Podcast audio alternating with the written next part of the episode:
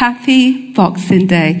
You see, traditionally, Boxing Day was a day when the rich people would give gifts to the poor people.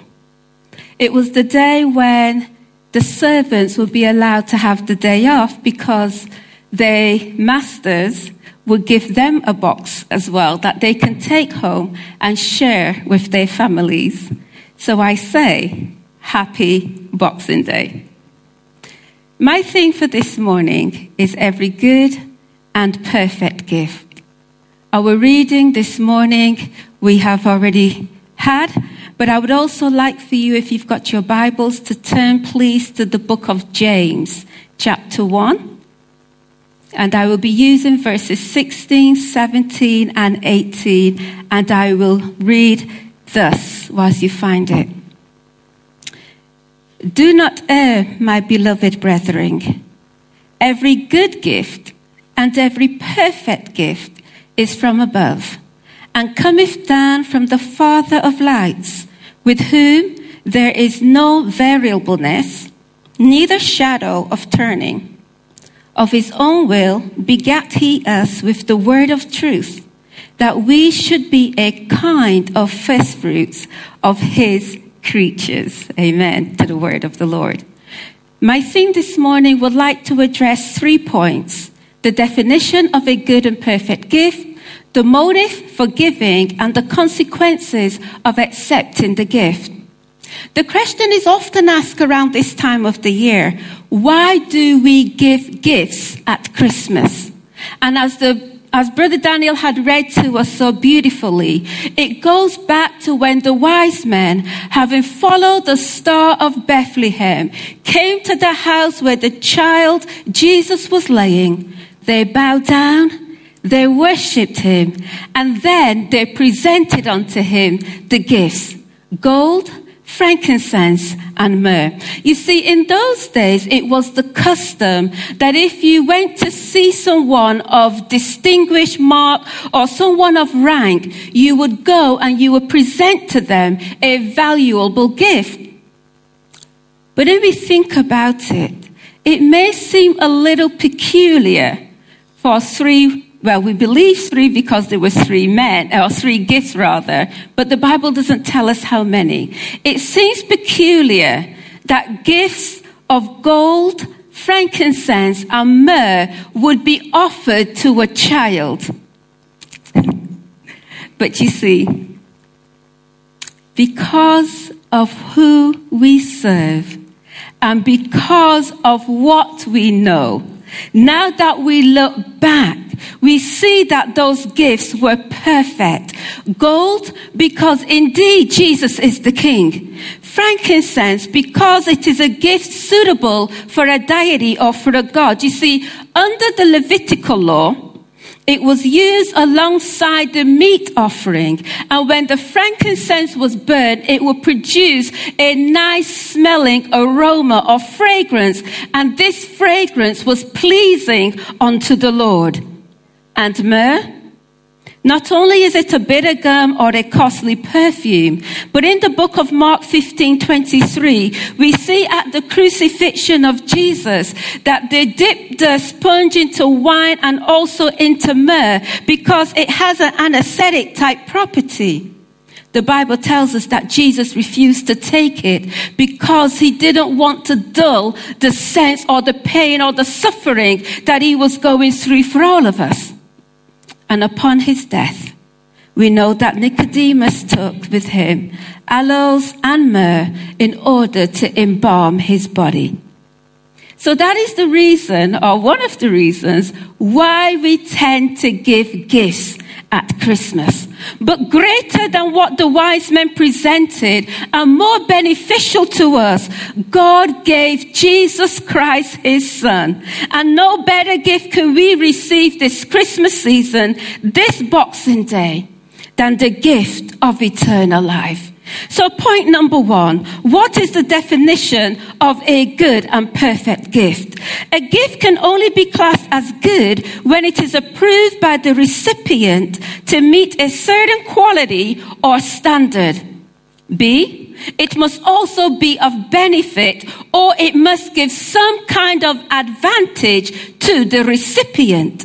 A gift can only be classed as perfect when it absolutely and completely has all of the desirable qualities and characteristics possible. So my theme, every good and perfect gift, could also be said to be every desirable and beneficial gift. I'm just going to introduce a little of James. James was the half-brother of Jesus Christ. Same Mother Mary, just different birth fathers. James was a leader in the Jerusalem church, and now he's writing to the first century Christians that were scattered, or those that were living outside of Palestine. His message was very clear. He wanted to impart right Christian behavior. And as a teacher, a vital role of what we do is to correct faulty thinking, faulty teaching, and faulty behavior. So in verse 16, James say, do not be deceived. In other words, do not let anyone pull the wool over your eyes. And he's going back to the previous verses around verse 13. You see, people were blaming God for their temptation. James said, God cannot be tempted by evil, and therefore he will not tempt anyone. You see, God will allow us to have tests, and he will allow us to go through trials, but he does not tempt any one of us. And then the verse, which is the key for this morning, James go on to say, every good gift and every perfect gift comes from above, and that is without exception, because God is the source of goodness and God is the source of perfection. Everything that he gives unto us must be good and it must be perfect. Hallelujah. So in addition to meeting the qualities, and in addition to it being beneficial to the recipient, I believe for a gift to be good and to be perfect, it must come from a good source, and it must come with a good and perfect motive. The definition of a gift is the transfer of something without the expectation of payment. Yesterday, we celebrated Christmas Day. Traditionally, it is the time when we unwrap the gifts that had been given to us throughout the previous weeks. Now, you might be hearing me today, and you might say, well, I didn't receive any gifts. I didn't even as much as had a phone call yesterday. But I want to assure you this morning that you did receive a gift. In fact, you were presented with two gifts. You may not have accepted them, but you were presented with two gifts yesterday. The first gift is the fact that you can hear me, the fact that you can see me, the fact that you are in the house of the Lord today, the fact that you are breathing today, hallelujah. That in itself is a gift from Almighty God, hallelujah. And the second is this: God gave us Jesus, his son. Whether we accept it, whether we reject it, the fact remains that the gift was already presented to us. Hallelujah. You see, the whole purpose of God creating Adam and Eve in the beginning was to have a relationship with us. And we know for a moment of time that that relationship was good. Like everything else that God did at the beginning, it was good.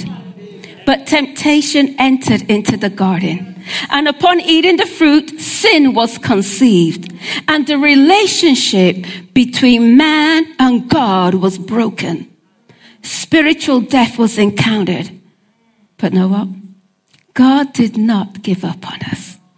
Instead, he gave us the gift. A gift that needed no adjustments, one that cannot be stolen, one that is never out of date, a gift that doesn't need batteries, it doesn't need a USB charger, it doesn't need electricity, gas, or a plug, it needs none of those things. Why? Because God gave us his son, hallelujah. He gave us a perfect gift. You see, as human beings, The things that we look upon and the gifts that we receive today may need to be adjusted, may need to be replaced tomorrow. Hallelujah. As I was preparing this sermon, I started to reminisce over some of the beautiful gifts that I had received. I'm going to share two. I was around the age of about, late teens, might be 20, somewhere around there. And I received a bottle of very expensive perfume. I don't know if they still do it today. It's by Yves Saint Laurent, and it's called Opium. And this is going back some 30 plus years. I'll say no more.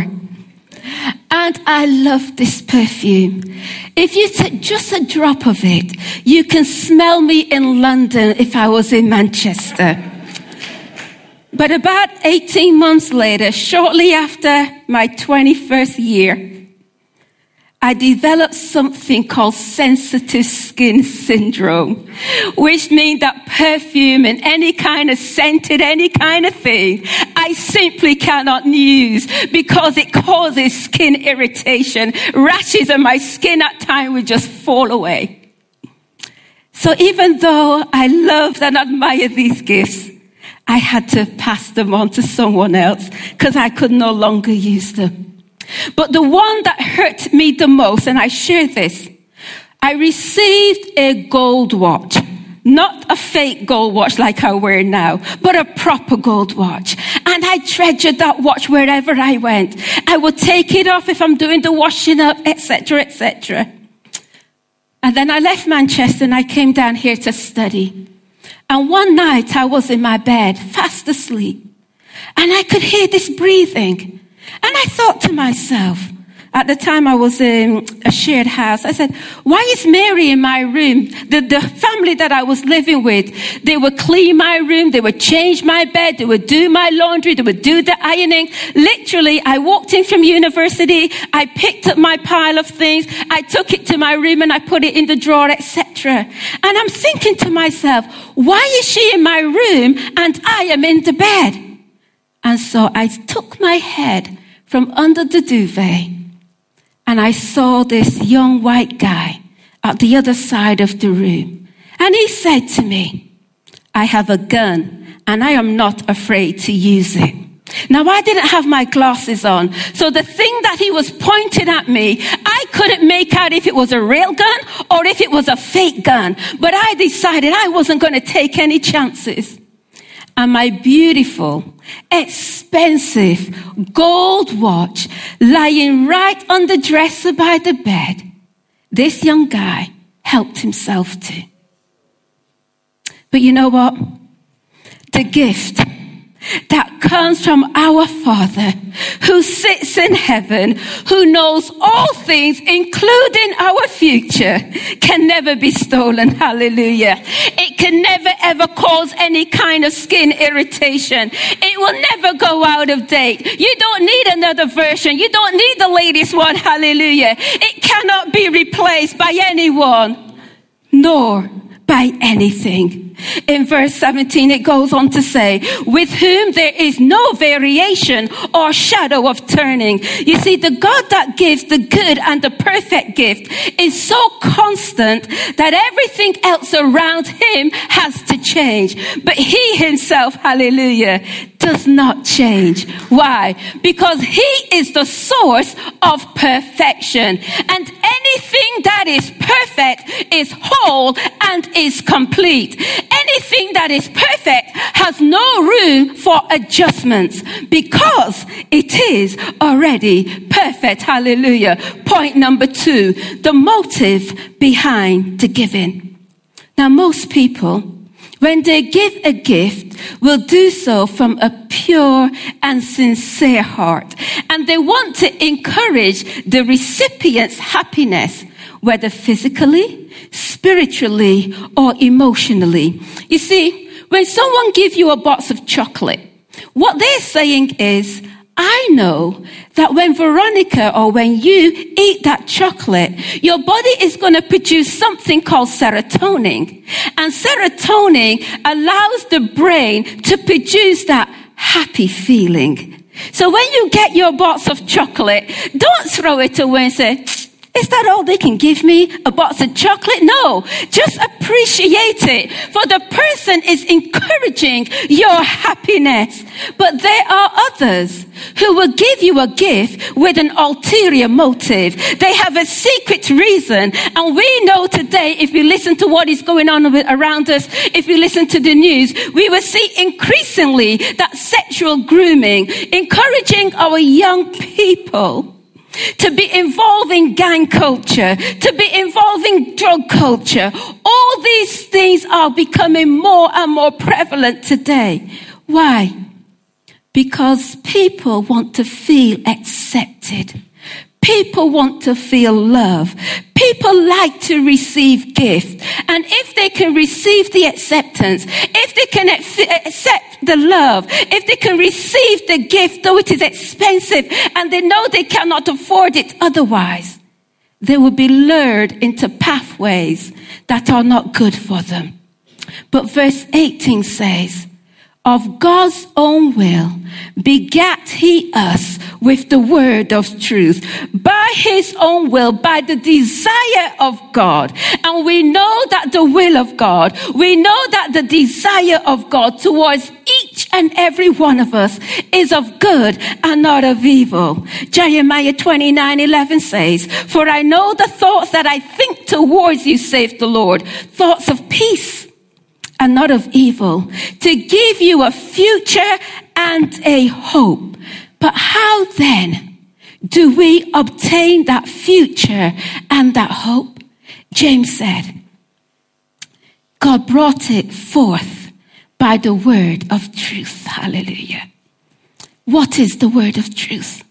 The word of truth is nothing else but the gospel message. The gospel message, John 3:16, the golden verse of the Bible, tells us that God loves us unconditionally, that he gave his one and only begotten son to die for us. If you look in the book of Isaiah, the worship things team sang it earlier. Isaiah 7:14 told us, and this took place 700 years before Christ's birth. He says, a girl who is still a virgin will get pregnant. She will bear a son and name him Emmanuel, God with us. Now we say that when the time was right. In order to put that into context, we need to look at the book of John 1, verse 1. It says, in the beginning was the Word, capital W. The Word was with God. The Word was God. I'm going to jump to verse 14. It says, and the Word was made flesh and dwelt among us, and we beheld his glory, the glory as of the only begotten Son of the Father, full of grace and of truth. Hallelujah. You see, if I can put this in a picture, it would be like this. God the Father took Jesus the Son and he wrapped him up. He didn't wrap him up in tissue paper.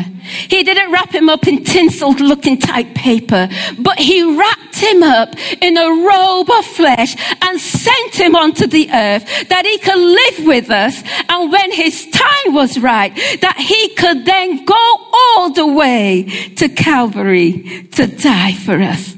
You see, the whole point of us having Christmas is that we think about the birth and we think about the gift that God had given unto us, the birth of Jesus Christ. But society today has made it about everything else other than the birth of Christ. You see, in society, it's about the big shopping. It's about the food. It's about the Christmas tree. It's about the holly and the ivy and the mistletoe. But Christmas is not about any of those things. Christmas is simply about God giving to us his perfect gift, hallelujah, in the form of Jesus Christ, his son. You see, you can look under the Christmas tree all you want, and you will never ever find Jesus Christ the Savior there.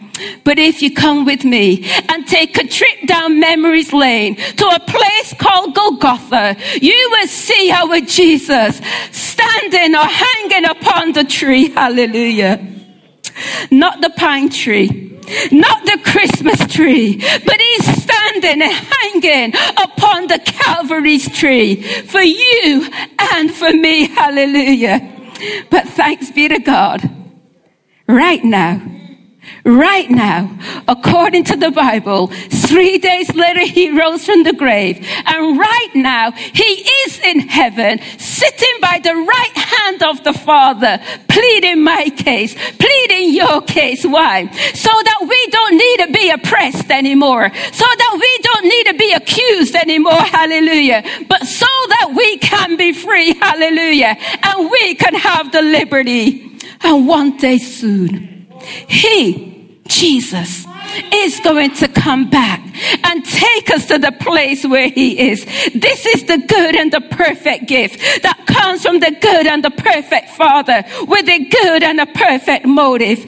But that isn't all. Jesus, when he was leaving this world, said to his disciples, I am going to pray to my Father, and I'm going to ask him to send you the gift of the Holy Ghost. Hallelujah.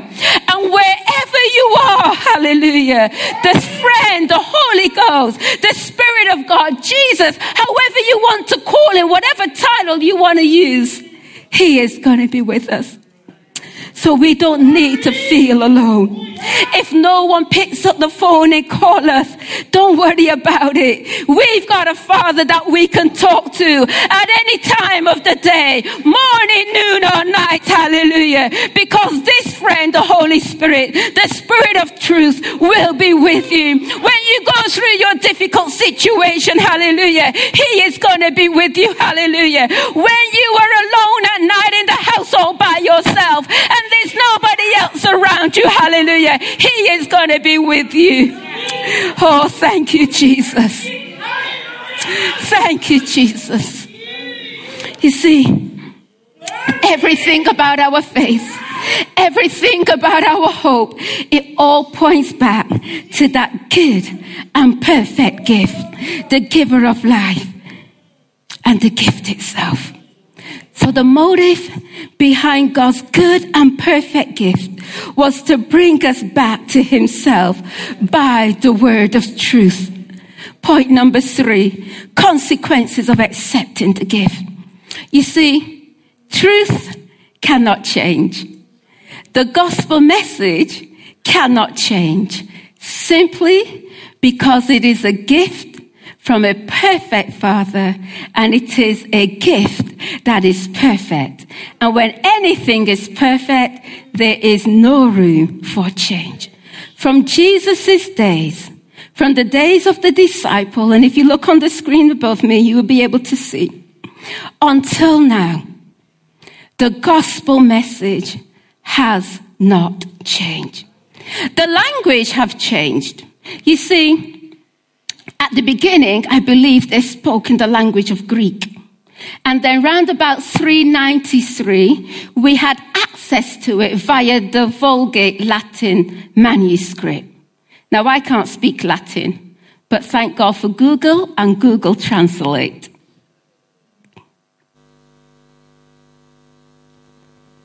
Sic enim dilexit Deus mundum ut filium suum unigenitum daret ut omnes qui credit in eum non perit sed habeat vitam aeternam.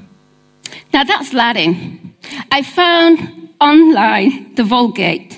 But me, being me, decided I'm not too sure that what I'm hearing is actually what I think I ought to be hearing. So I clicked on another link or another button that says, change the Latin now back into English.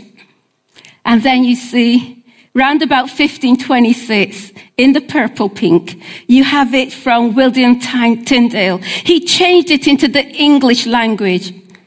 But a lot of those words I didn't quite understand.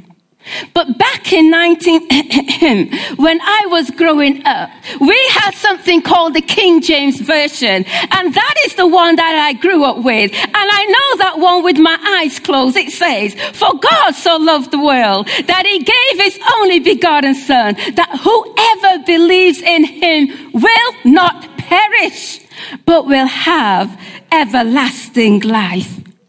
You see?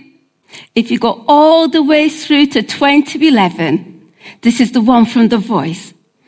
The context is exactly the same when it was written by the disciples to the context that it is as we speak it. You see, men will try to make it more understandable. They may change the way that we say it. They may change the way that we write it. They may even try to change the ordering of the word, hallelujah. But the context of the gospel message remains the same. Everything today that we put our hope and we put our trust in today will change. We only need to look around what's been happening to us in these last few years. We have seen change that we had not imagined before. Who would have thought that you were going to a church and you have to have a mask on? Who would have thought that you are supposed to stay X amount of feet away from the nearest person to you? But the Father of lights, hallelujah, cannot change. And because he doesn't change, what he gives to us does not change. You see, there is no variation. There is no differences. God does not need to be modified. In fact, God cannot, hallelujah, be modified. And the context of the gospel message cannot be modified, cannot be developed to become better or stronger. There are no new variants, no new strains, no new form, because God and the message of the gospel, God gave his son died for us, his son rose from the grave, his son now lives in heaven pleading for us, and one day his son is going to return to take us with him to live for an eternity. What a gift. Such a perfect, perfect gift. So that we can be a kind of first fruit. When we talk about first fruit, we're talking about the first of anything. In the Bible days, they would take the first of the crop and they will offer that back to God, you see. Jesus, he is the first fruit of the resurrected. In other words, he is the first person to be resurrected from the dead, never to die again. We have heard or we have seen in the Bible, in the Old Testament with Elijah and Elijah, they did raise people from the dead. But those people went on to die again. But with Christ, hallelujah. And this is where our hope lies. Christ rose from the dead, never to die again. And he is going to come and he is going to take us so that we too will rise with him, never to die again. But first, we must accept the gospel. We must accept the gift of grace, another of God's good and perfect gift. Like any other gift, once it has been offered, we need to accept. So on this Boxing Day, will you accept? Will you accept the gift of life? Will you accept eternal life? Will you look to Christ now and say, "Lord, I receive you into my life. Now receive me into your kingdom, that whether I live or whether I die, I will be forever with you." Let me conclude by saying this. This good and perfect gift that James talks about is motivated by love, the love of the Father. Not only does it not need batteries, etc., as I said earlier, but it guarantees life after death. And there's no small print. There's no disclosure. It simply is as this. When our life is over, we will live with him forever. You see, John Lewis, as much as he holds, cannot touch this gift. Harrods, as expensive as it may be, cannot afford this gift. Macy's back in New York or wherever you are in the US has no capacity to stop this gift. And Amazon, Amazon cannot deliver this gift. Not tomorrow, hallelujah. Not today, hallelujah. Not ever, hallelujah. Because this good gift and this perfect gift came from the Father above. Hallelujah. Hallelujah. Children, you see, it came from the Father above, not Father Christmas. If it had come from Father Christmas, I would not have received this gift. Why? Because according to the song, it implies, if you are naughty or if you are nice, determines whether you get a gift or not. So because we were naughty, it is because we were naughty. I don't know if you understand what I'm saying. Father Christmas, Santa Claus says, if you are naughty, you do not get a gift. But God in his love looked down upon us and he said, every single man on this earth is naughty, not nice, hallelujah. But still, says the Lord of hosts, I am going to give you my son, hallelujah. Oh, hallelujah. God gave us his son because he knew that we could not live up to his standard in ourselves. So now, when God looks at us, he sees us just as if we did not sin. He sees us as nice, not naughty. So if you are here today, and you do not have this Savior, if you have not accepted Jesus, if your only concept of Jesus is still the baby lying in a manger, I want to encourage you this morning to accept him into your life. He and only he can make a difference. He and only he can make a change. Is there one that will say yes this morning? Is there one? Is there one that will say yes to him? I want to have a relationship with you, Lord.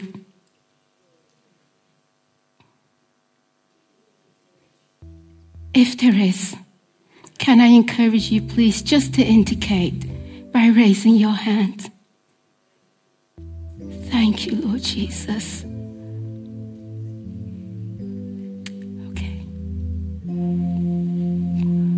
Thank you, Lord. Thank you, sir. I see your hand. I will ask you, if you don't mind standing, if you don't mind even coming down to the front so that we can pray with you.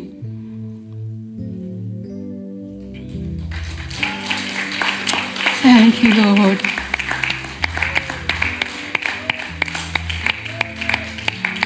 Thank you, Lord. Hallelujah.